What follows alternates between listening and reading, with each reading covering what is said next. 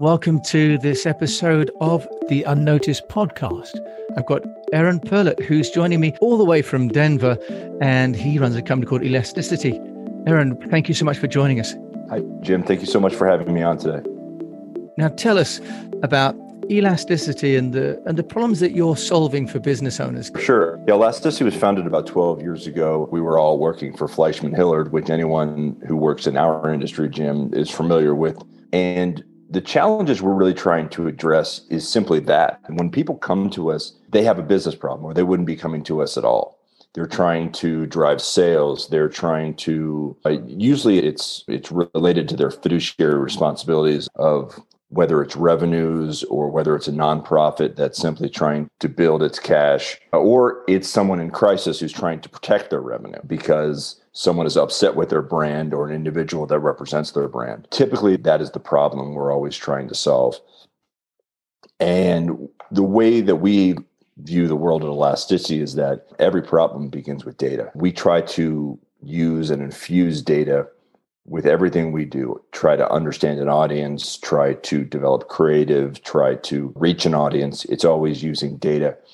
And today, if you look at reputation management, public relations, advertising, whatever you want to call it, if you look at marketing communications today, there are two primary tenets there's content and there's distribution. And what we try to do is create really compelling and disruptive content and then deliver that and we remain agnostic to how it's delivered but typically that delivery needs to be in 360 degrees because getting people to pay attention to mm-hmm. one channel today is very challenging thanks to what technology hath wrought upon us over the past 15 years or so aaron you've mentioned a few things there that are a bit different to your background you're at fleishman hillard the pr firm so uh, what brought together this this idea of communications and data for from a PR background.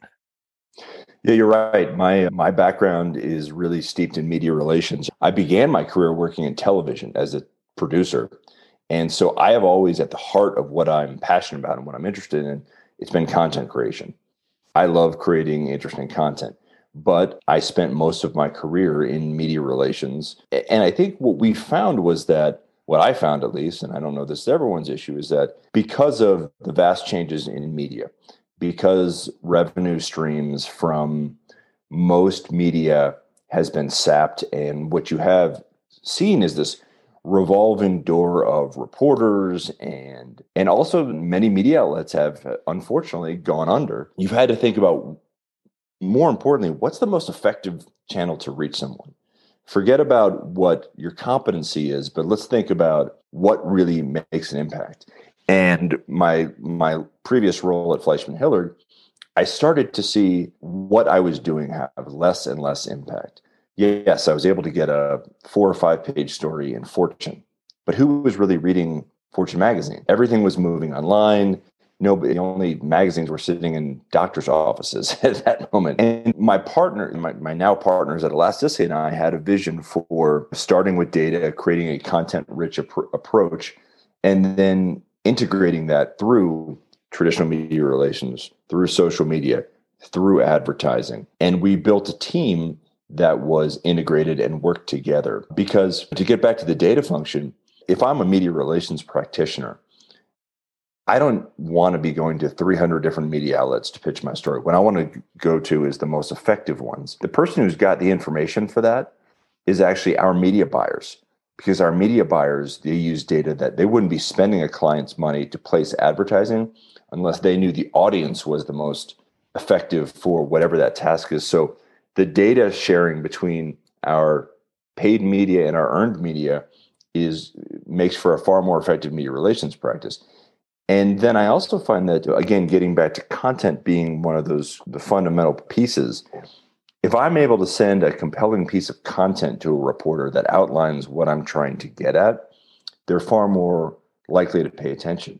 In the same way that if I've got a, a, short, compelling video on Facebook, you're far more likely to pay attention than to some static post. And so that content and the delivery of it is really the two essential stools, or I guess pillars of the stool.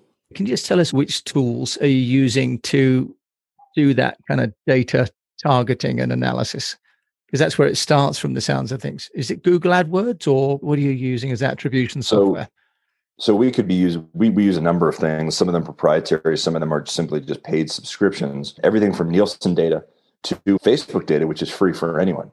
Because Facebook, they don't care about charging you for the data because they want to they want to charge you for paying to to advertise and reach. I don't mean boosting because boosting actually all it does is, is is help reach the audience you've already built. But if you don't use Facebook advertising, you just simply drop a piece of content out there. Only about three percent of your audience is going to see it. So let's say you're a you're a breakfast cereal brand and and you have a million followers. 3% if you just drop a piece of content on facebook only 3% of your followers are going to see it at most. If you put some spend behind it that number broadens dramatically and doesn't have to be a huge spend. But then you're also not just reaching your own audience you're reaching new audiences and you can segment the targeting data you use to reach them. And when facebook did that everyone followed suit. LinkedIn followed suit, Twitter followed suit. And what you found was that the platforms are they're tremendous tools to deliver the right message to the right people. But but they're also really great at making themselves money. So if you if you're not willing to spend a little money, your message is going to fall on deaf ears. So does that fundamentally change the nature of PR? Because it used to be earned media, paid media. It sounds as though all that owned media really is paid for in terms of distribution. It changes the nature of what PR used to be, which was content that had integrity, that was chosen by an editor. Do you think that's just all gone away? It hasn't all gone away, but it's dramatically diminished. And even even the outlets that we think about as still being bastions of earned media, there's still a number of pay per play opportunities in them. Forbes uh, has what they call councils.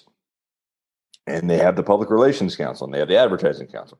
You can pay $1,200 a year and you can publish on Forbes. So, from a thought leadership perspective, that's a very yeah. heady thing. And it, but it's a pay for play opportunity. It's an advertising opportunity. If you look at native content on, say, CNN.com or MSNBC or what have you, oftentimes some of the editorial content we're reading is actually paid for. There's really been a blurring of the lines. Now, that doesn't mean there are not still credible news opportunities if you have credible news. And um, there, but oftentimes what media outlets are paying attention to is the Goliaths of industry, the true industry changers, or unfortunately, the worst things that are happening in the world. If you look at our news streams. Traditional media is covering calamities. It's from from the BBC in the UK to or globally rather to NPR. It's a very depressing thing to listen to. One of the journalists in Beijing, when I was uh, talking with him, he said that you know good news is not news, bad news is good news, and that unfortunately was a tenor of it. You've also said something though, Aaron, about this need for disruptive content. And just tell us what you mean by disruptive content. Yeah, I think when people hear the word disruption, I think there's immediately a negative connotation to it. That means that it's Sacha Baron Cohen, it's buffoonery, it's something like that. And that's not necessarily the case. Being disruptive is doing something different. And maybe it's not only different for you as a company, but it also could be different for your industry. Uh, I'll give you an example of something we've done for two of our, or one client actually on two different um, occasions. We worked with H and R Block, which in the U.S. is a is a huge uh, tax processing concern here, and we worked with them for two different tax seasons. And you can go and here's the typical pitch: it's hey, it's tax season, and there's nothing better than H and R Block. They process more tax uh, returns than anyone else in the U.S okay, if I'm a reporter and I see that, I'm like, that's yeah. not interesting to me. I'm I want to see what TaxSlayer is doing, yeah. what TurboTax yeah. is doing. They're doing, they're disrupting the industry. They're making sure you can do it on video. That's disruptive doing on a video. Our first campaign for H&R Block was called the Million Mustache March.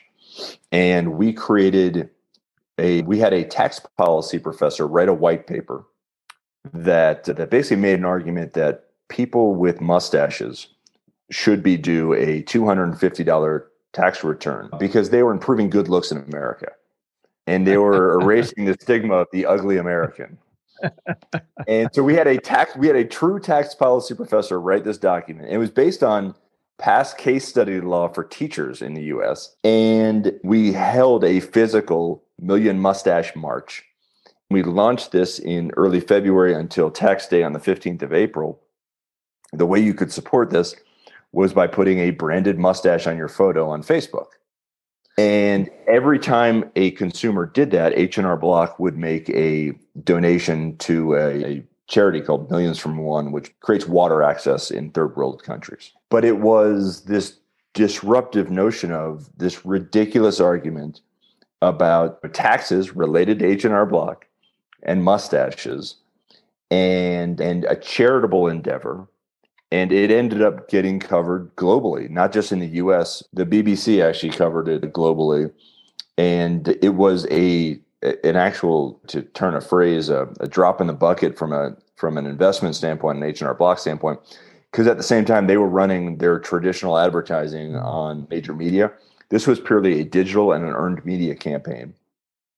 We got amazing coverage for it but then we also got great interaction online because it was disruptive because it was different nobody took it really seriously they realized it was all in good fun but H&R Block's name and brand equity was attached to it at every stage of the journey. You can also do disruptive though and and tug at the heartstrings. You, you can do disruptive by something that is purely movement oriented that's trying to drive change to help improve humanity. It's finding a way to to just step out of the norm.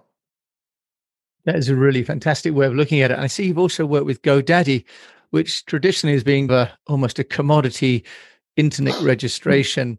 Yeah. Can you share another example? Sure. sure. We were at we were with GoDaddy at a really interesting time uh, in their evolution as a company because they had become known as a brand by doing very racy advertising. Yeah, that's, that's um, exactly. So the small t-shirts and fairly robust yeah, girls being sprayed down with water after Super Bowls or during Super Bowls.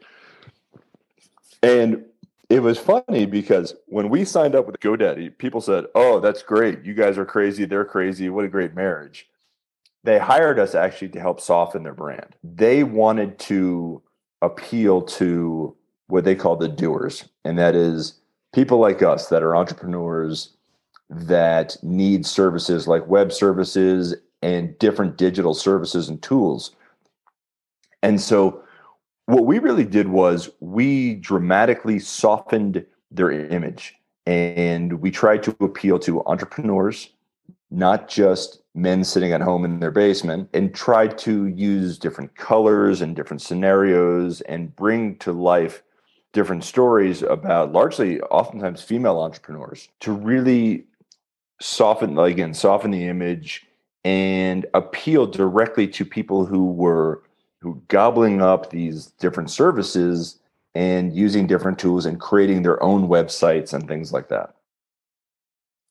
And so, in terms of the problems that people come to you to solve, it sounds like mm. it's also quite elastic in terms of the kind of clients that you're getting. Do you have some kind of process that people can follow if they're listening to the show? Do you have a an elasticity way, for example, that they can use? Yeah, it's called listening. It's uh, a lot of see. I think that we're so jaded by our own preconceived notions that, and I've seen this in C suites as well, that we go into a situation where we think we know what a customer wants. We think we know the answer to something, and instead of stepping back, getting rid of our preconceived notions, and actually looking at what research tells us and then trying to derive insights from that from the research about your audience because it's not that terribly difficult or expensive to go get research uh, about what people think of your brand. It's not, and even if you don't have those types of means, if you're a small business owner, to look at maybe how your competition is being effective, what's really moving the needle from them, even if it doesn't appeal to your own personal sensibilities if you're trying to build a business, what you care about is serving an audience and you're trying to bring whatever your dream is to fruition, but you're trying to serve a specific demographic. And it's, I think, throwing out those preconceived notions is where it begins. Looking at true data and understanding what your audience really wants. I think that to me is the the key. And then I think I think the other thing is this might sound odd, paying attention to pop culture. As guys like you and I get older, it's it's harder and harder when you hear a name Camila Cabello. Who's that? she's a really popular singer that my kids love. Mm. Oh, I don't care about her. Yeah, but if you're trying to reach 17 year old girls to sell your yeah. products to, yeah, they care.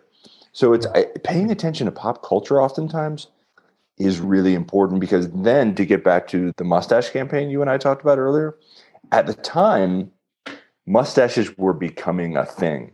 They were there was this kitschy nature to mustaches, and young people everywhere were really getting into mustaches. It was an important part of how culture was evolving. And today, if you look at it, there's a lot more people with facial hair today than yes. there was 20 yeah. in the workplace. That was the beginning of that. And so we were looking to identify what are trends that we can jump on top of that we can really make work for this brand. So I think it's looking at data, looking at research, throwing your preconceptions out the door and trying to be realistic, agnostic about what your customers want and desire. And then thinking about how that ties in possibly to pop culture, to what's happening around you, to technology, what are the tools that people are using? Not every company like zoom stum- stumbles into a, a global pandemic and becomes an overnight sensation. We've been using zoom for six years but there are people that had never heard the word zoom before and before last february. So it's yeah I, to me the, that's the key. It's listening actually. Listening to everything around you and and not getting so tied into your own preconceived notions. And if people want to listen to you more aaron how can they find you I'd recommend they don't listen to me at all and they run screaming. The easiest way to find me is to come to our website. It's goelastic.com is is that's our company website. Or you can go to Amazon and Google me and or, and find my terrible book, which is uh, which is horrifying. Not but actually, all. that does get back to an important point that you and I touched on earlier. That I should probably mention. Search today I think that traditionally public relations practitioners have not paid enough attention to the, mm, the power of search. I absolutely agree. And and search algorithms change constantly. So today to me, search is the ultimate arbiter of everything. It helps people find things. It helps people determine whether they want to work for you, whether they want to live somewhere, whether they want to move somewhere, whether they want to purchase a product. And I think that search is probably throughout my career has been the most underappreciated aspect of reputation management, of brand marketing. Everything relies upon search, whether it's Google, YouTube, which is the second largest search engine in the world, Bing, whatever you want. Even Amazon has search technology, Facebook has search technology. Search couldn't be more important. I agree. And people are going to search for you. They're going to look for your website, Aaron, and they're also going to look for that Elastic book that you've got. Thank you so much for joining me, Aaron Perlut from the Elastic business in Denver, Colorado. Thank you so much. Been an honor, Jim. Thank you so much. You've been listening to Aaron all the way over in Denver, Colorado. And thank you for listening to this episode of Speak PR. We've been talking about the need for being disruptive, but not negative, and about the need to listen and also about taking into account the power of search. Thank you for listening to this episode, and we wish you the best of health, a profitable or at least sustainable business, and that if you're going to be going out and doing some marketing, do think about the 360 reputation and all the touch points that anyone's got with your brand. Thank you so much for listening to this episode of Speak PR. You have to look very, very carefully to be able to decipher that